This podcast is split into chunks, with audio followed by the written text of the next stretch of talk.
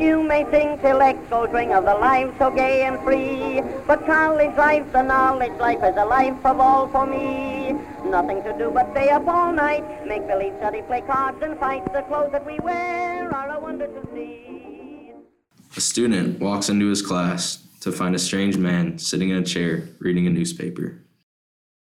Who are you and where is the rest of my class? I've been waiting for you. How did you know I was going to be in this class? The Almanian has your schedule in it. The hell is that? Clearly, getting weirded out by how much this man knows. So you're Timmy Tommy, and this is your microeconomics class, in which you have a B. How do you. I'm an old Scot from 1908. I once was the head editor of the gossip column in the Almanian. What is the gossip column? And what does that have to do with you being in my class? I'm here to educate you about how information was spread throughout the campus in 1908. The student, becoming more comfortable, sits down as he becomes eager to listen to what the mystery man has to say.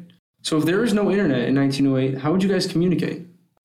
The ghost, sitting on the desk, makes an Almanian appear out of thin air and begins to show it to Timmy. Most of the on campus news and personal information was in the Almanian. You mean to tell me that people would communicate through a newspaper?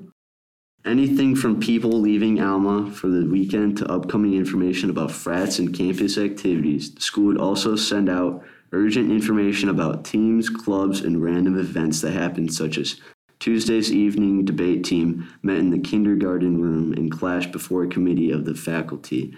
And jokers tied all the chair legs in Wright Hall in the Wright Hall dining room together Thursday morning. They would also write personal information like Mr. Floyd's Rick's brother is visiting him at Pioneer Hall, and Miss Marion Downey visited at her home in Elsie last week.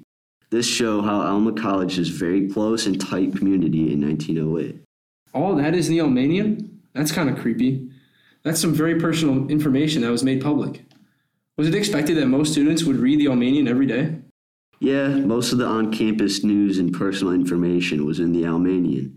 How do you guys communicate relevant information now? We use email for more school related news and social media for communication with friends. Email? What is email? And what happened to the Almanian? And wait, and what's social media? Email is used for messages from teachers. The current Almanian has larger campus activities and events, but no longer is personal information. This information is found on social media. If something happens that we need to know about, we just check our phones. Phones. I've heard a lot about these devices.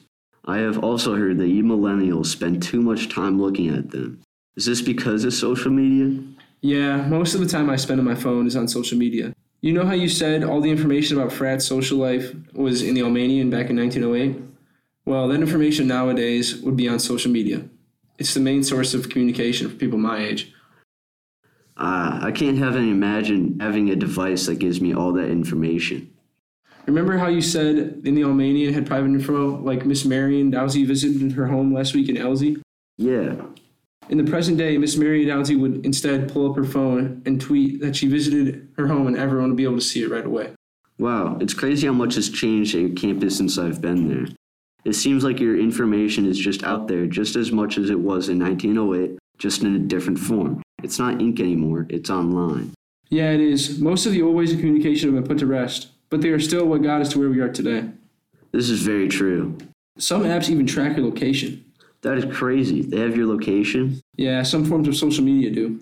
The Almanian used to do that just in a different form. If you left campus, everyone would hear about it in the Almanian, like William Wilson enjoyed an extended visit from his father last week. Yeah, times have really changed.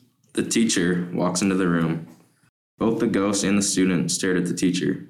The teacher's face turns pale as he drops to the floor. Thud. I think that's my cue to go. He's good, right? Yeah, he'll be fine.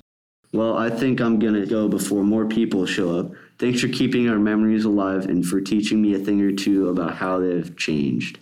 The ghost starts to fade away, leaving only a copy of the 1908 Almanian behind. The student is left in the classroom and walks over to the fainted teacher to see if he's alright.